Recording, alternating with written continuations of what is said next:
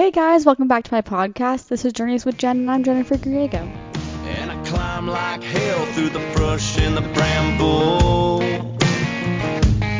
Even though I had my doubts, told myself don't look down. And I turned that hill into a pile of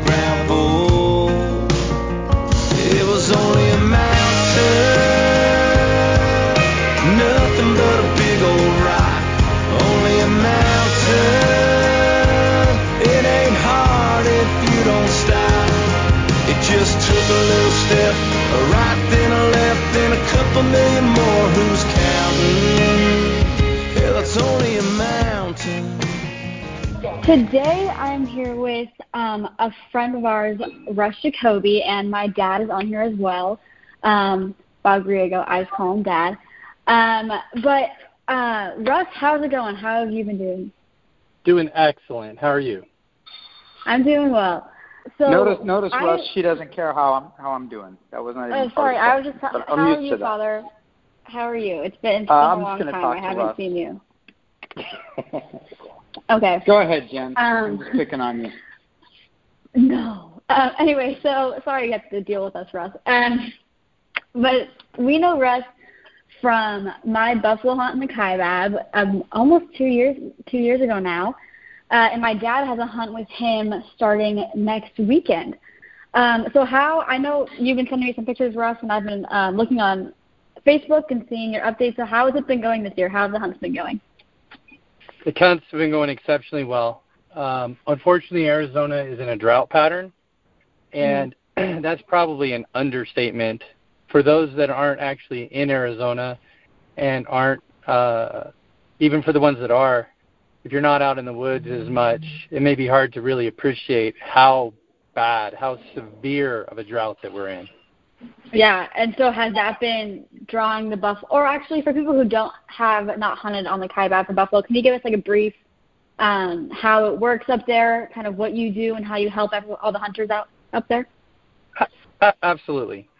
So the Kaibab bison hunt is unique uh, in North America. It's not the only place that it happens, but there are very few places where there are still wild, free-ranging bison. Uh, the Arizona Game and Fish Department describes the Arizona bison hunt on the North Rim as the hardest hunt in Arizona.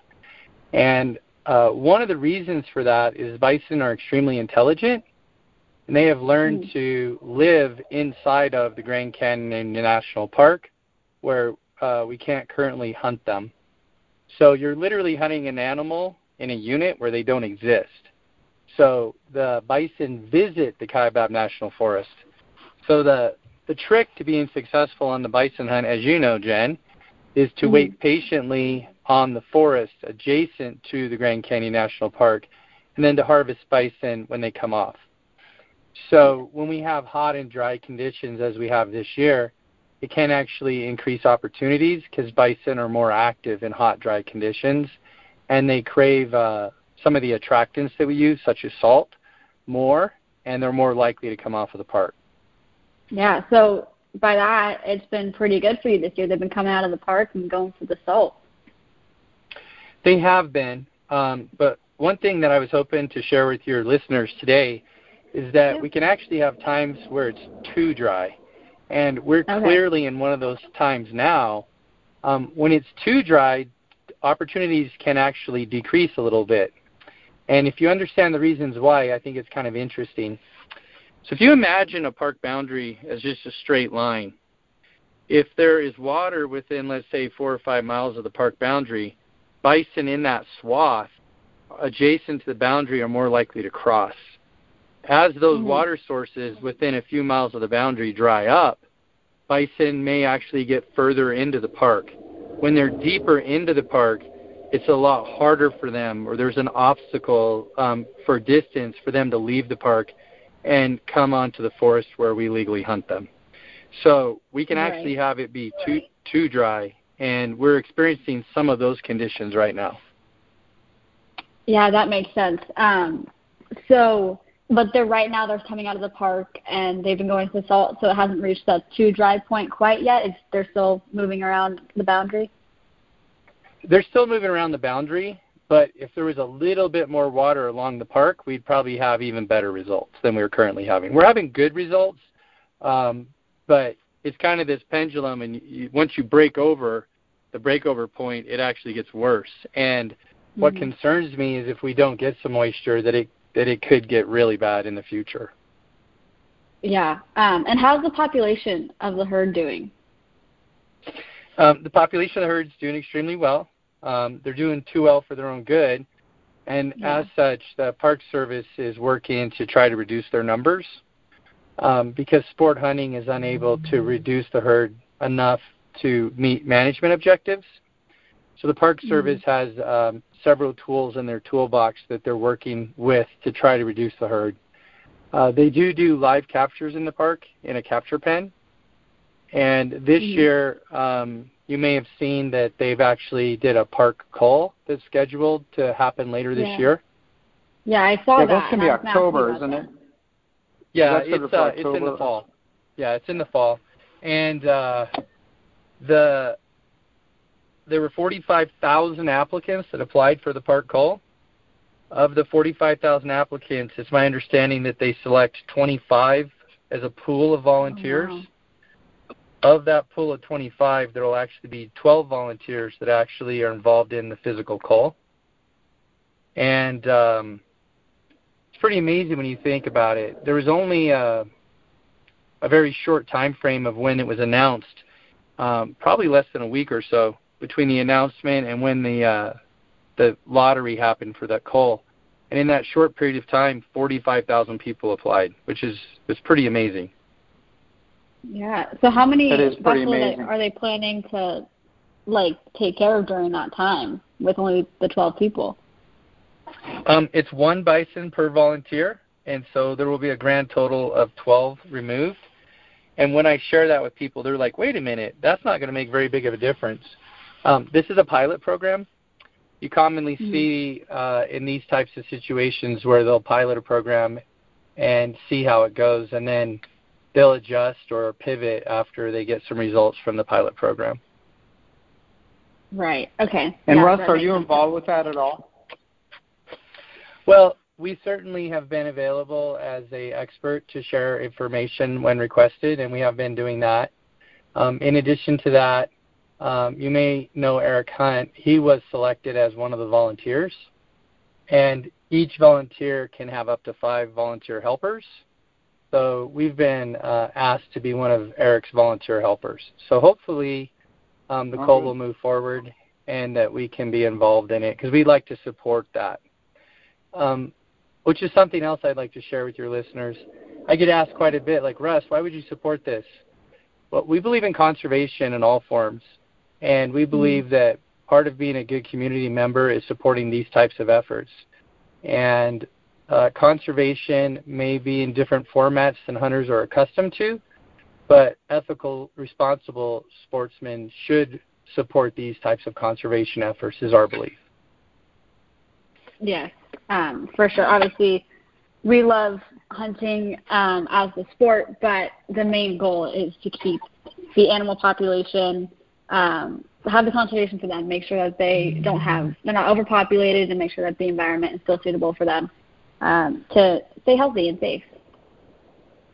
That's right, Jen. Exactly. And it's also important for the listeners to know that you know Russ has been consistent with his efforts uh, for conservation and helping habitat for many game animals over the years. It's not just uh, the bison hunts that he conducts and, and several other big game hunts that he outfits or guides for, but he's also hauled water over the years, helped to improve habitat, mm-hmm. uh, worked with the game and fish to help all sorts of conservation efforts. So, Russ, you've been walking the walk for quite a while, and we, as Arizona sportsmen, are grateful for what you do.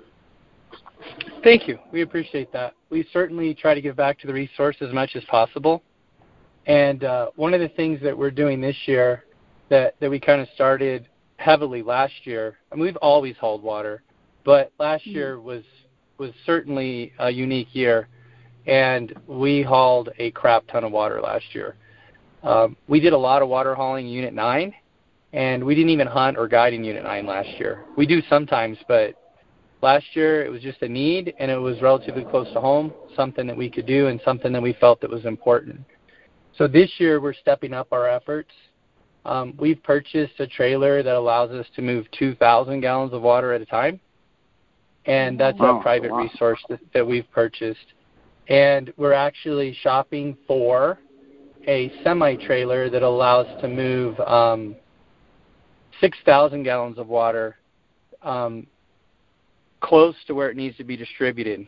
So, as an example, on the Kaibab, we can have a semi bring water from town up onto Highway 67. And if you're familiar with the Kaibab, it essentially bisects the Kaibab Plateau. By bringing the Right. water close to where we need it on the highway, we then can grab the water from that container and quickly distribute it to the water resources. And our plan is to not do that just where we're bison hunting, but to do it everywhere on the plateau that is needed. So we've been in discussions with Todd Buck from the Arizona Game and Fish Department, who is the wildlife manager for that unit, um, and asked him to identify where's the water needed and where can we bring it to. So we will invite the listeners that want to support that effort um, to get involved, either in volunteerism or through donations to help support that effort. Yeah. And so when And you are that's hauling great. the water, Sorry, go ahead, Jen.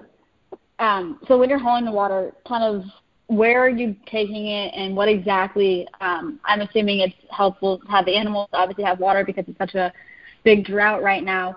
Um, so is that the purpose, basically, to provide water for the animals in that area? Absolutely.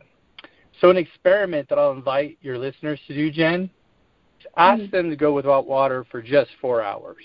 Just four hours. Don't Yeah. drink any liquids. And it's called thirsty.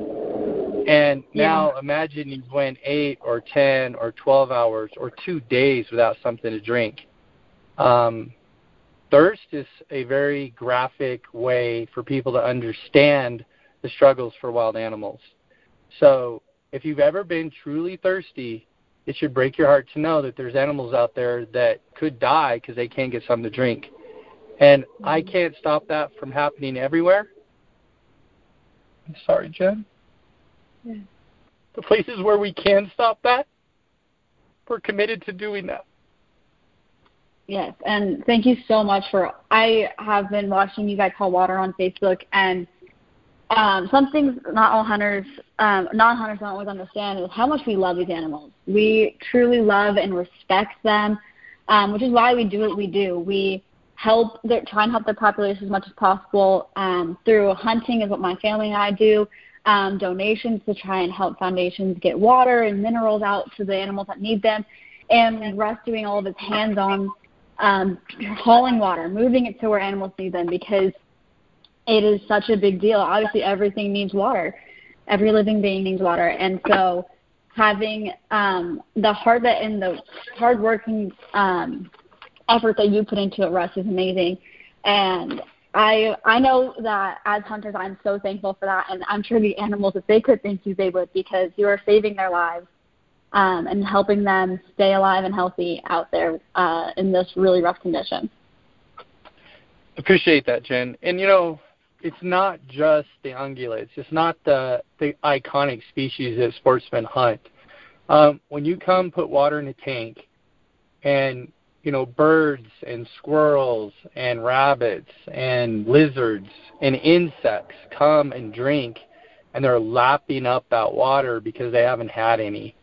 Um, it touches you. Yeah. And you know. Russ, And it's, those- uh, a- as an outfitter and a, a guide and a hunter, you've you've witnessed a lot of animals, um, uh, the end of their life to an arrow or to a, a bullet, and you know, not everything goes perfectly, but the vast majority of times, those are much more humane ways for an animal's demise than you know dying of starvation or dehydration, and it's it's a brutal way for for animals to die when they don't have enough water or feed. And as sportsmen, it's not just the conservation efforts you're talking about with bringing water and ma- maintaining habitat, but it's also maintaining populations for the carrying capacity. Uh, a lot of non-hunters don't understand that, but but uh, hunters have a tremendous um, opportunity and responsibility for help working with the game and fish department to maintain population quotas that keep up with the changing environment and the landscape availability of food and water and things that changes with human um, housing and and redistricting and all that sort of stuff. So um, obviously, it is a much more uh, emotional thing to, to see an animal that's dying slowly and suffering because of lack, lack of water or food than it is to watch one fall over instantly from a well placed arrow or a bullet. Agreed. And um, you know, I get a lot of comments on Facebook. People will go, "Why doesn't Game and Fish do this?" or "Why doesn't Game and Fish do that?" And I don't think they really understand that they're resource limited. And it's not an excuse. Mm-hmm. It's they're not funded to do that. They're not prepared to deal with the drought that we're experiencing. And we certainly are blessed um, to have a great um, career that supports my family, and then the guiding is a second career for us. And we believe strongly in giving back to the organizations um, that help sportsmen, um, like the the veterans or the permits mm-hmm. like Jen got. And we believe in doing that. But we also believe in giving back to support the conservation of the habitat and the critters that live there. So if we all band together, we can overcome this challenge in front of us, but it's going to take all of us working together to do that. I think we're recognized as an industry and a, a resource uh, community leader in the area for what we do there. And what we're trying to do is get out in front and set the pace and invite others to get involved. So, Jen, one of the things I want you to do is is put Eddie mm-hmm. Corona's contact information in your podcast. Yeah. Um, Eddie has graciously agreed to accept those donations um, through the volunteerism and um, the uh, the organization that has set up. Yeah, yeah, Outdoor Experience for All. The Outdoor Experience for All organization, but um, you know, it's a essentially a charity. Um, and the way it's set up is there's tax implications there that Eddie can explain to you. But by channeling the funds through there, the funds are regulated, so they're not used inappropriately, and um, mm-hmm. it's all audited. And so Eddie will make sure the funds are distributed appropriately, and he could focus on that portion of the administrative part of it. Um, the more we could keep Eddie in an office and off the mountain bike, the longer the poor guy's going to live. as you know, Eddie's pretty good at crashing that mountain bike. So I'm doing what I can to keep Eddie in the office answering the phones and emails. Yeah. And then we'll be out in the woods. saving a lot of rocks. You're saving a lot of rocks on South Mountain from Eddie cracking them with his head. uh, we'll be out in the woods and we'll take as many volunteers as want to come and help. We literally are going to have someone full time on staff just hauling water. That's what they're going to do this summer um, until we see something change. So we're committed to to running that. Um, we'll also take donations from businesses. Um, uh, fine businesses like Babbitt Ford are supporting what we're doing, and we would extend that invitation to other businesses. So you asked what's needed and kind of how it works. Um, we'll be taking water from a metropolitan area and moving it into the wilderness. And from there, it gets broken down into smaller um, levels that gets distributed out to where it's needed by the animals. Um, a lot of the waters will go into what in Arizona we call water catchments. They're places that catch rainfall and store it for animals to drink out of. Um, and it's a passive collection system. When we're not getting the rainfall, then we need to supplement the rainfall. We're literally making it rain by bringing water to those catchments and putting water in the catchments. Um, in addition to the catchments, we're working with the government agencies that have responsibility for those resources and getting permissions to put out troughs. So a lot of the dirt tanks are dry, and it's unprecedented that they're dry this early in the year, and that there are so many that are dry. With permission, we're able to put out troughs in those dirt tanks and fill those troughs. Um, it's much more efficient and effective to fill a trough where a dirt tank exists than it is to fill the dirt tank. Um, you can't put enough water in there in a practical way when you haul it um, to overcome evaporation and the soaking into the mud and other things. So the, right. those type of troughs yeah. that store water at the dirt tanks are a much better option. We do have some troughs available, um, but the more troughs that we get, the more animals we can protect. So anyone out there that would like to sponsor a trough, we'd invite you to help us to do that. or get a group together to sponsor a trough.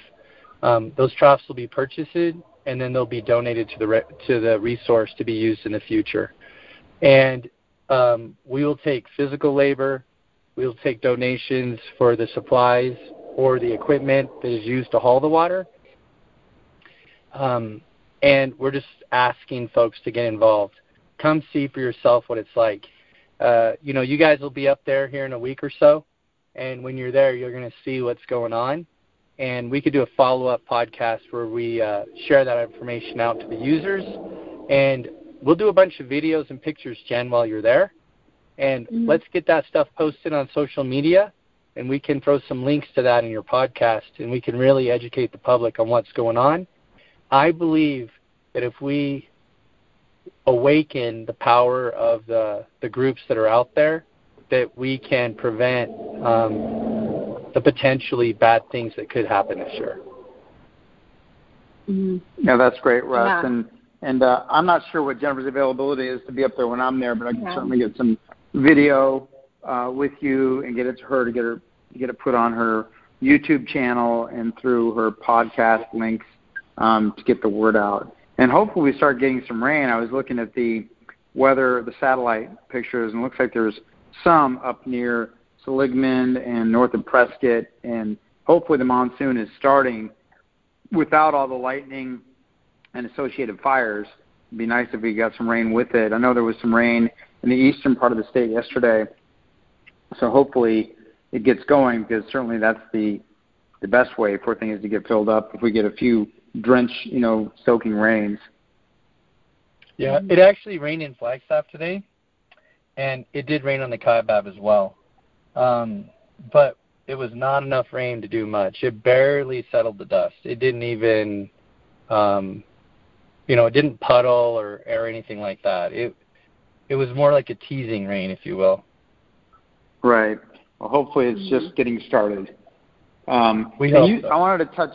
I wanted to go back to the outdoor experience for all, and um, we know firsthand how much you do for kids like Jennifer um, that have illnesses, as well as the wounded warriors. And I know you take a lot of the wounded warriors on those hunts. We were at the OE4A banquet last month, and I met a couple warriors that were there that had been hunting with you in that first hunt, and I know that you had another one after that, and I know you do a lot for the veterans, whether they're whether they're through Wounded Warriors or not. But you you do an awful lot for those guys, Russ, and I hope our listeners understand that you certainly walk the walk with that uh, generosity and charitability because you you do it year round uh, to help people out, and it's really uh, admirable thing. Uh, appreciate that. You know, one of the things I like to share with the listeners is, you know, it, it's not about us.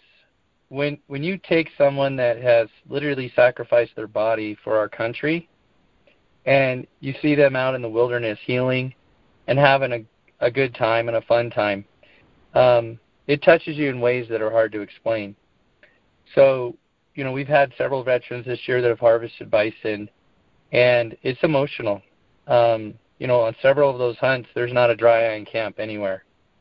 So somebody that's missing arms and legs and can't walk and have donated and given so much to our country, I feel like it's our duty to give back. And I would encourage all sportsmen to get involved. You know, we can always welcome volunteers to come help us, the veterans, and we have a standing open invitation that if you're available and would like to be involved, um, get in touch with me and we'd be more than happy to take your volunteerism. Um, you can also reach out to any of the sportsmen's groups. So Outdoor Experience for All, um, the Arizona Elk Society, Hunt of a Lifetime. There's a bunch of groups out there like that, and and I can't list them all, but you know what they are. If you get out there and, and volunteer, they're they always need volunteers. We pretty much have um, between one and four uh, donated permits on almost every hunt, and so there's. Pretty much year-round a constant need of volunteers. Yeah.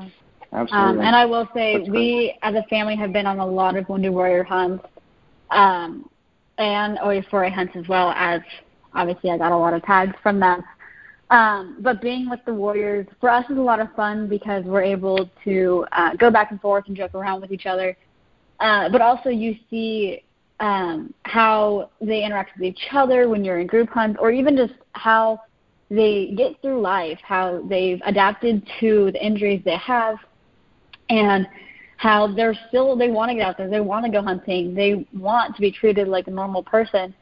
Um, and it's touching to see them go through that, especially um, as a family. We've hunted with a lot of them, especially when you can see a few of them kind of change and get more comfortable in their skin and hang out with um, their brothers and sisters, and they like get to hang out with everybody.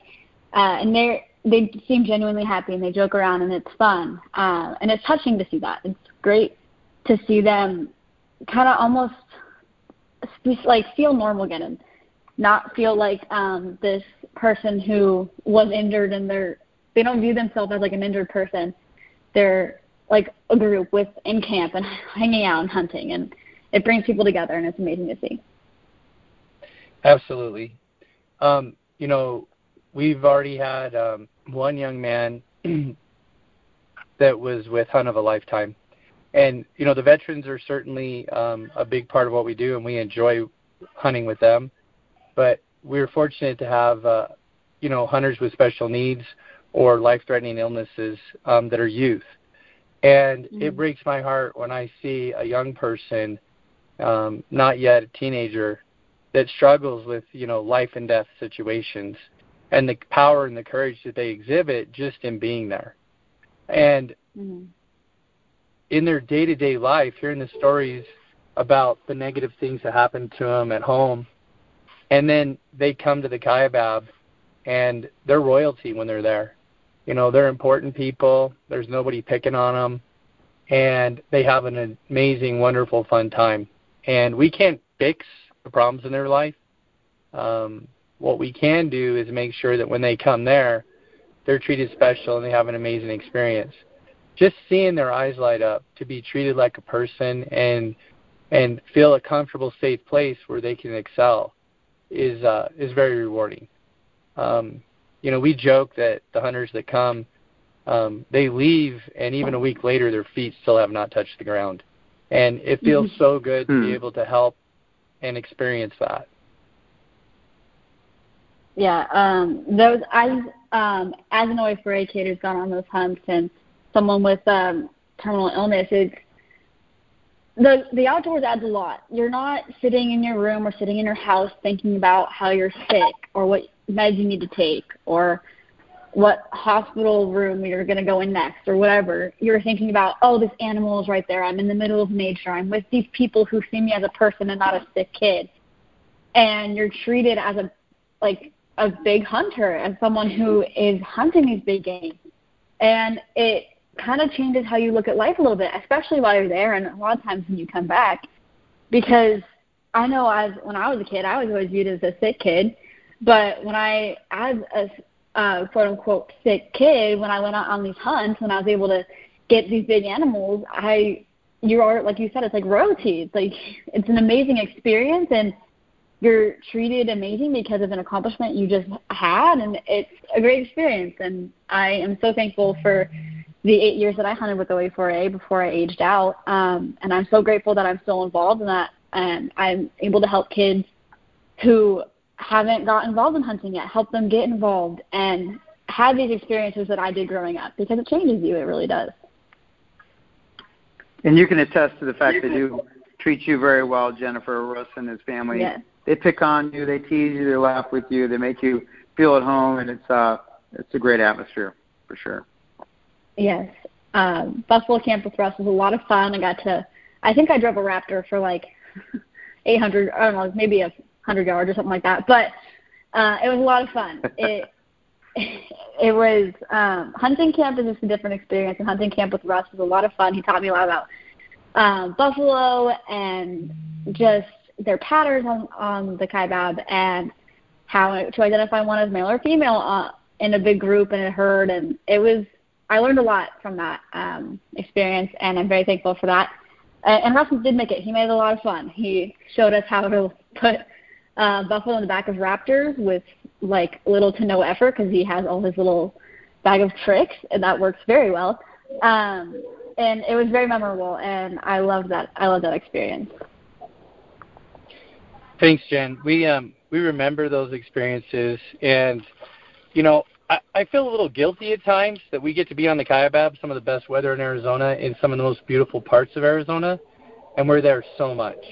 Um, you know, mm-hmm. we're there three, four, five days a week. Um, myself, and then on top of that, we have uh, you know our team of people that fill in when I can't be there. But just getting to see the beauty of nature and being there is is amazing. And then you add into it all your permitted hunters that draw through the draw cycle, and then all of our extra special hunters um, from the veterans and the special needs hunters from the youth. And it's very mm-hmm. fulfilling, very rewarding um, to be able to to do that as much as we do. So, you know, we thank you for the opportunity to have built those memories with you. Well, thanks. It was a great experience, and hopefully my dad will be as lucky as I was. I don't know, knock on wood. I don't know how I got that the never luck happens, that I did. Jennifer. I yeah. doubt that I can. Well, you know, Jen, 15 minutes in the blind. what we find is buffalo karma is a real thing, and it's a word that we use to describe the the deserved nature of the hunter. Um, apparently, the more pure and deserving a hunter is, often the the more quickly they harvest their animals. So, if it takes All right, that Dad, a long I'll see time, you, I'll see you in a month. I need to have you in the blind room, Man. Jennifer. Uh, I know. Plus, I think that I think the fact that you're usually on the verge of sleeping if you're not sleeping, that may be part of why you emit a more relaxed atmosphere to the animals. That's a good point. Yeah. Hey, you've got to tell me what you've been up to. Oh, um, I have been up to school. I um, obviously the pandemic was a crazy. I mean, it's still going on, but I was quarantined for I think like over 300 days. It was a lot of fun. I loved it. Um, but no. my parents, my parents, um, they let me get an apartment for my first semester of college. So I was at least out of the house doing online classes, which I'm very thankful for. It definitely helped um, the whole experience of being locked in quarantine. Uh, but in February, I moved out. I go to Texas Christian, so I moved. I moved out to Fort Worth in February, right at the beginning of that huge ice storm. Um, and I was there uh-huh. until May, just taking class, just doing classes and studying. Um, and now I'm doing summer school. I have about a week and a half left of that, um, and then I'm gonna try and go up to the cabin and get out of the heat from the valley and just enjoy the little bit of summer, I, like the month and a half of summer before I have to go back to school. But it's been good. It's been a lot of fun, challenging. Uh, classes were hard, but it's okay. It's growing up, so it's been a lot of fun. Um, and I'm glad to finally be out in the world again and experience college just a little bit normal. So, have you declared a major? Yes, I'm a biology major um, on the pre-PA track, so I want to be a physician's assistant. Okay. Well, I think that's an admirable career, and I think you'll do very well at it. Thank you. Um, yeah, keeping the medicine in the family, I guess. But I'm excited. It'll be fun. I've been spending a lot of time with my dad at his office, not a lot. Um, some time at my dad, my dad's office with him, um, watching him do surgeries and learning from him. Uh, and it's it's been a lot. It's been great because as I obviously growing up, I heard stories about my dad's patients and I've seen pictures because I love that um, surgery aspect of everything he does. And so it's been cool to kind of to see it from a point of view of shadowing and wanting to learn what he does. So I want to be a dermatologist PA. Um, so not exactly what he does, but pretty similar. So it's been it's been cool to see him do everything he does from a different perspective as I've been growing up. So it's been fun. You know, there's a special connection I think between fathers and daughters, and I can only imagine how proud he must be of you and your choice. Okay. No, that's for sure. Yeah, and Jennifer's very bright. She can do whatever she wants to do, and you know, she wanted to become a physician, and um, I asked her to evaluate what her goals were with career and family. And after our discussion, my recommendation to her was become a physician assistant. It gives you more freedom without the time commitment of getting through medical school residency and fellowship if you need to do that and an opportunity to work three or four days a week and raise a family if that's what she wants to do and become specialized. You can even change specialties as a PA, but uh, Jennifer's certainly bright enough to accomplish whatever she wants to, and we are very proud of her. So she's got a long way to go, but it'll fly by for sure. Yes, it will. Do you got any cool permits so, this year?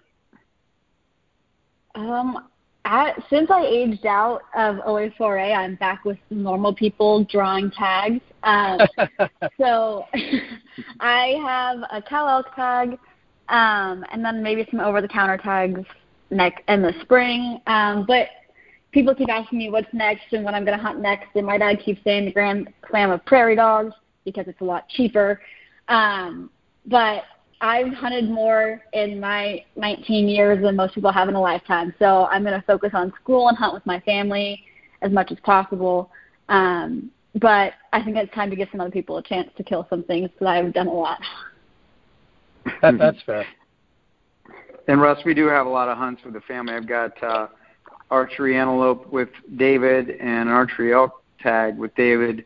Uh, one of those is in Wyoming. One is in New Mexico. I've got some I have also an archery antelope tag for myself in Colorado. I drew an archery bull elk tag here in Arizona in 18B, and I have the elk hunt in New Mexico. And then Carol and Jennifer and our two boys have the cow elk tags in November. So we've got we've got quite a few things to do this fall, and it's nice to be able to have some activities and freedom uh, after 2020 being such a lockdown for us as a family. Um, but I did want to ask you, Russ, so a lot for people, I know that they use your pod podcast with you as a resource as they prepare for these bison hunts. They can be a long time waiting for the bison to come out of the park, and and I know I have friends that personally have never didn't get a chance, or they passed on bison, didn't get one uh, during the time they're there. What do you recommend for people to do to prepare mentally for the the long sits and the the long and, and the high number of days that may be required, and recommendations for how to spend the time in the blind, resources that are helpful for people, you know, to sit there for 12 or 14 hours. Okay, um, lot to unpack there, but one of the best ways to prepare for these kind of extreme hunts, whether you're talking a bison hunt or a sheep hunt, I think is to come on a hunt. So we're there year round, and we have a standing open invitation that if you want to come see what it's all about, come hang out with me. You can sit next to me in the Raptor and drive around for the day and uh, learn firsthand, see it for yourself. That's one of the best ways to prepare for the hunt. Um, once you've done that, you'll better understand why the hunt is conducted the way it is and how to prepare for your individual season. So it is a long sit in the blind, but I find it's good for people. Um, so many modern humans are used to our push button, instant gratification, entertain me, perfect temperature world where you get out of your air conditioned house or your heated house and you get in your air conditioned and heated car and you travel to your air conditioned and heated office and they've lost connection with nature and outdoors. You know, our ancestors didn't have those resources and they learned how to thrive in cold temperatures and hot temperatures and how to deal with those kinds of things. I think as modern sportsmen, we lose a lot when we expect that everything's going to be this instant gratification and push button world. So if you can find a way to return to nature and still oneself, how to sit quietly and enjoy nature, how to listen, um, read a book, write a journal, um, maybe wood carve. There's some quiet activities you can do in a blind that will certainly help. Um, a lot of our hunters choose to use electronic devices in the blind with headphones, and that's certainly a great way to pass time. Um, you know, I think time is better spent watching uh, educational videos, but a lot of hunters will watch movies or other things that that are entertaining. And there's certainly no shortage of information out there on the internet today that you could take advantage of. If you've prepared ahead of time with a large volume of material, um, you'd be surprised how quickly the time can go by. Mm-hmm. Yeah, I would agree with that. Um, and there are many times I've been on, unfortunately, unsuccessful hunts where you get a lot of time alone for introspection, and I think it's a very valuable uh, thing to have in your life. Uh, there's you can't replace that time where you get to be alone and and think about yourself, your life, your values, your religion, and where you are um, without distraction. It, it's difficult to get that. It's in your house or at work or even driving. Just being uh, in a blind or on a mountainside or hiking a mountain by yourself gives a lot of time for the personal growth, which is very valuable. Um, I don't think I want to spend 30 days doing that, but sometimes uh, it happens. You know, Jennifer got maybe 10 minutes of that introspection slash trying not to sleep yeah. before she got her her bison. But um, I do think that there's a lot of ways to come out of that. The time um, alone, better off. So I agree with you on that. Um, I, yeah, I did also want to ask you, Russ, what is your? I'm sorry. Go ahead, Jennifer. Oh, I was gonna make a joke and say that I always bring my dad so that I can take a nap. But the times that I'm not sleeping, um, obviously you don't always have service when you're in a blind. Um, so it's a different time. Obviously, like I'm a young kid. I'm 19, and so I love being on my phone.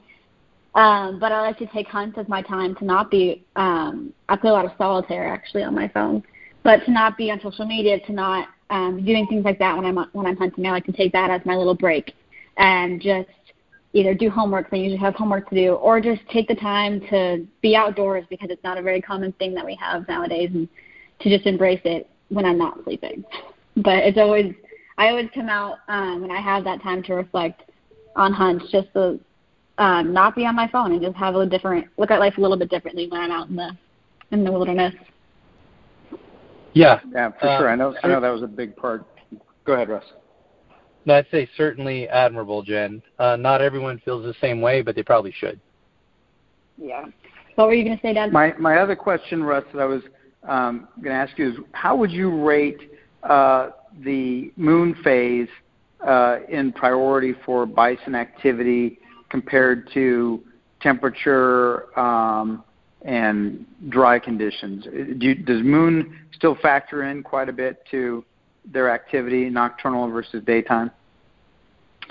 It, it certainly can. Um, rather than ranking individual factors in priority order, what I try to do is just think of them as sliding scales or rules of thumb okay?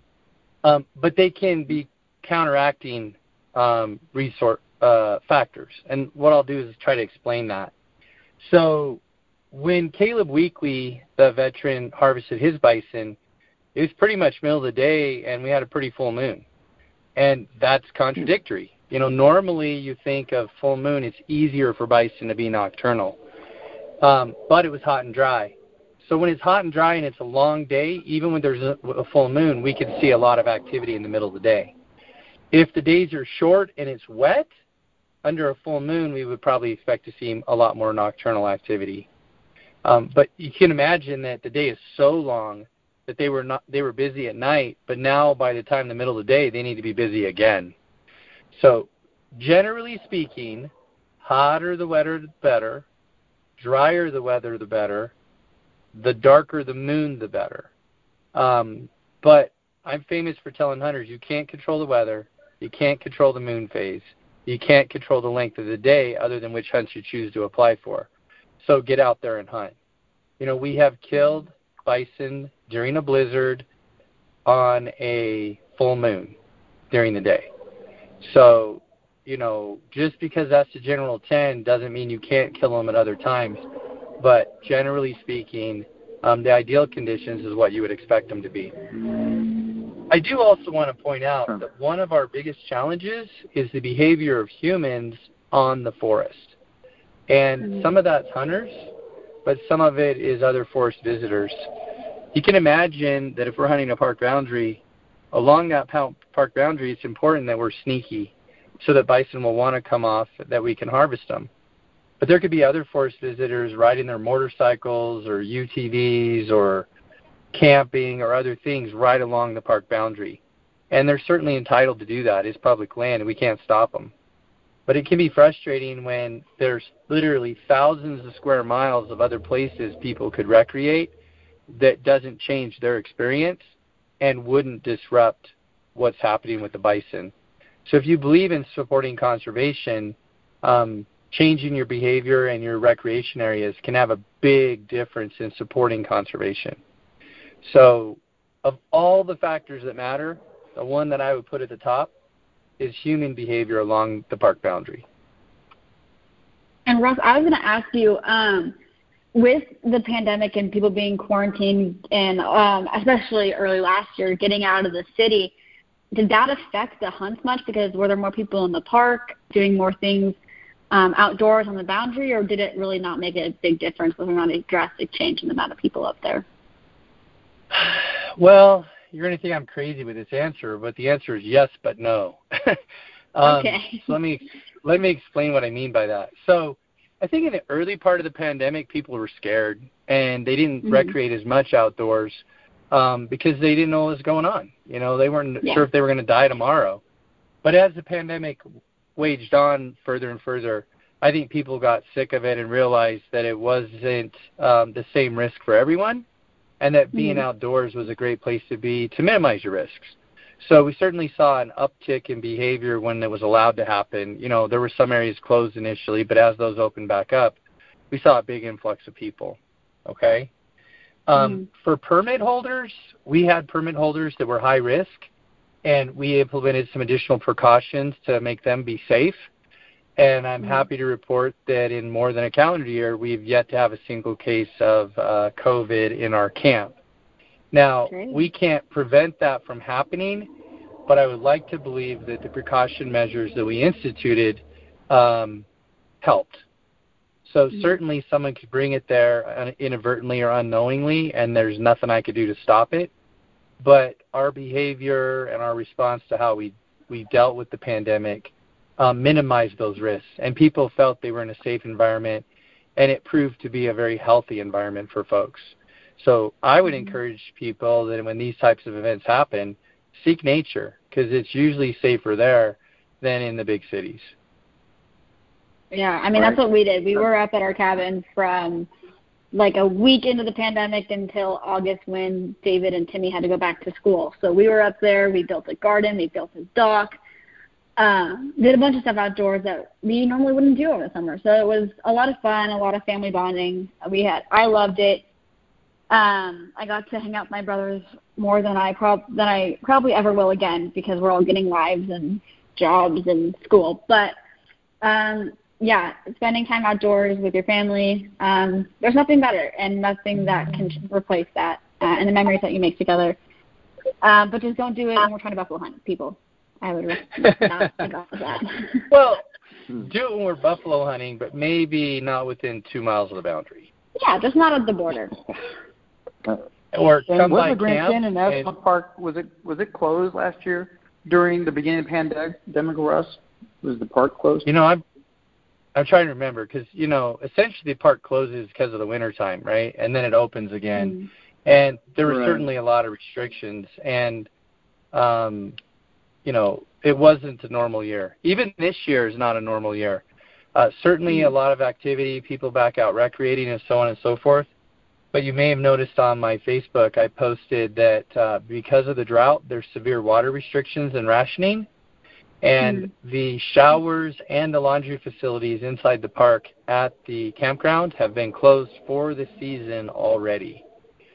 Oh, and so we're encouraging visitors to come to prepare accordingly and to make sure they bring enough resources because you may not be able to get the resources that you would normally expect to find in those areas. Mm-hmm. Yeah, makes sense. Um, Dad, do you have any other questions about like your hunt, what you're gonna expect? Because you head out there next weekend, correct? Yeah, my hunt starts on Friday, so I'll be driving up on Thursday. And um, uh, I guess regarding ice, Russ, usually you guys that corner store near where you camp typically has blocks of ice. Is that still the case? Yeah, the North Rim Country Store has done a great job of bringing in an additional freezer and storing block ice and pretty much segregated for the bison hunters. When you show up at the store and go, I need 20 blocks of ice, they say, congratulations. They know why you're there. um, so that's certainly um, a resource available to us.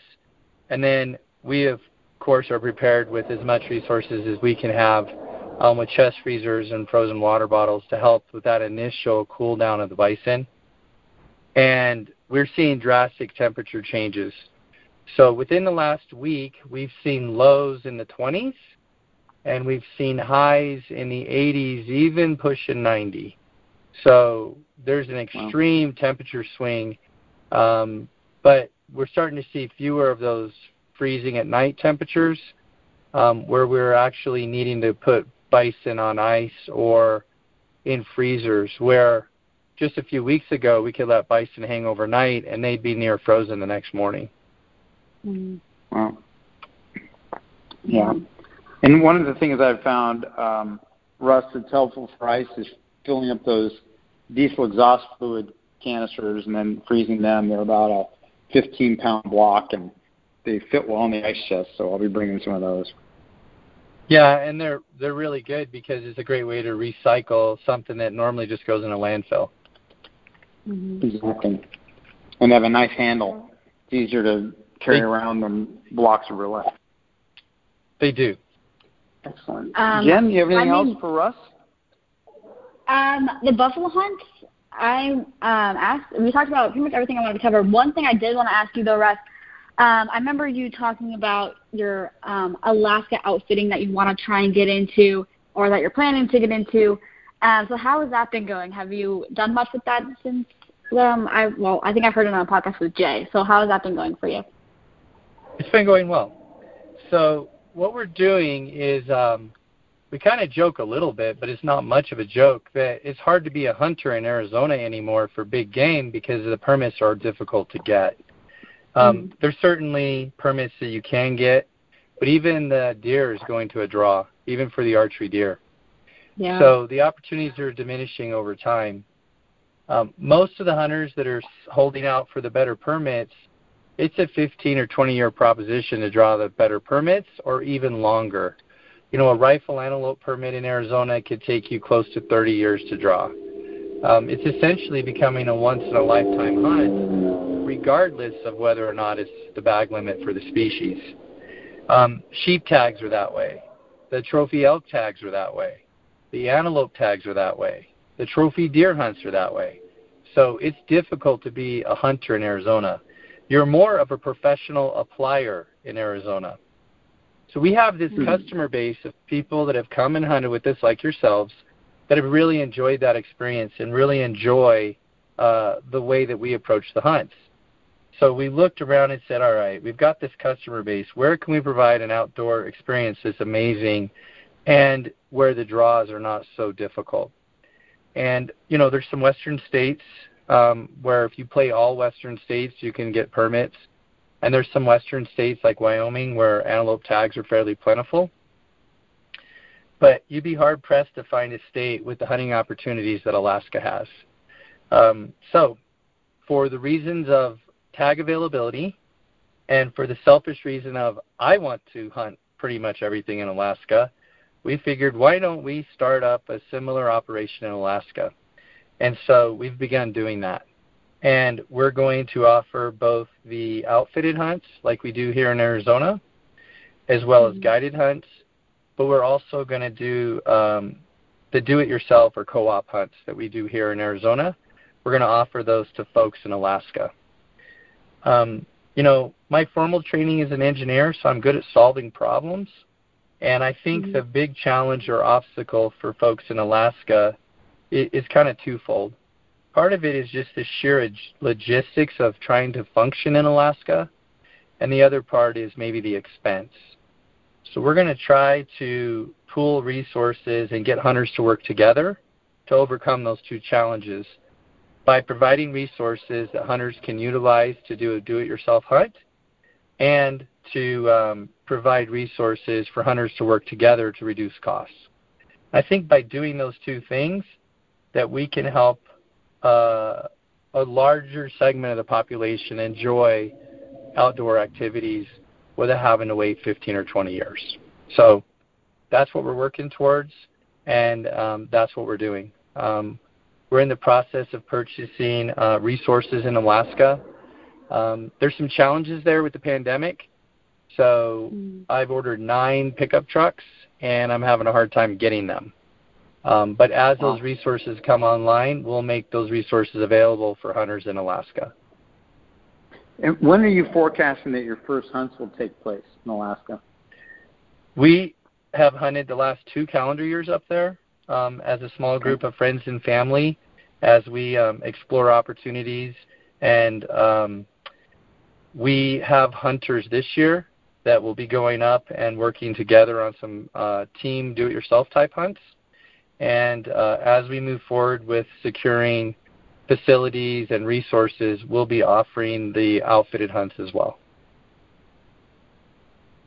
Great. Wow. Yeah, that sounds awesome. Alaska is amazing. I haven't hunted there, but I've been there once. It's so pretty, um, and there are so many different animals up there, and they're um, it's a great experience up there. Um, You know, all right. Jen, Go ahead. I was going to tell you, uh, and I'm sure your dad can relate to this. I spent a solid week in the backcountry with my daughter. And so we Mhm. get up in the morning and it's already daylight. I mean, it's always daylight in Alaska that time of year. And Yeah. there's nobody else around. It was just the two of us.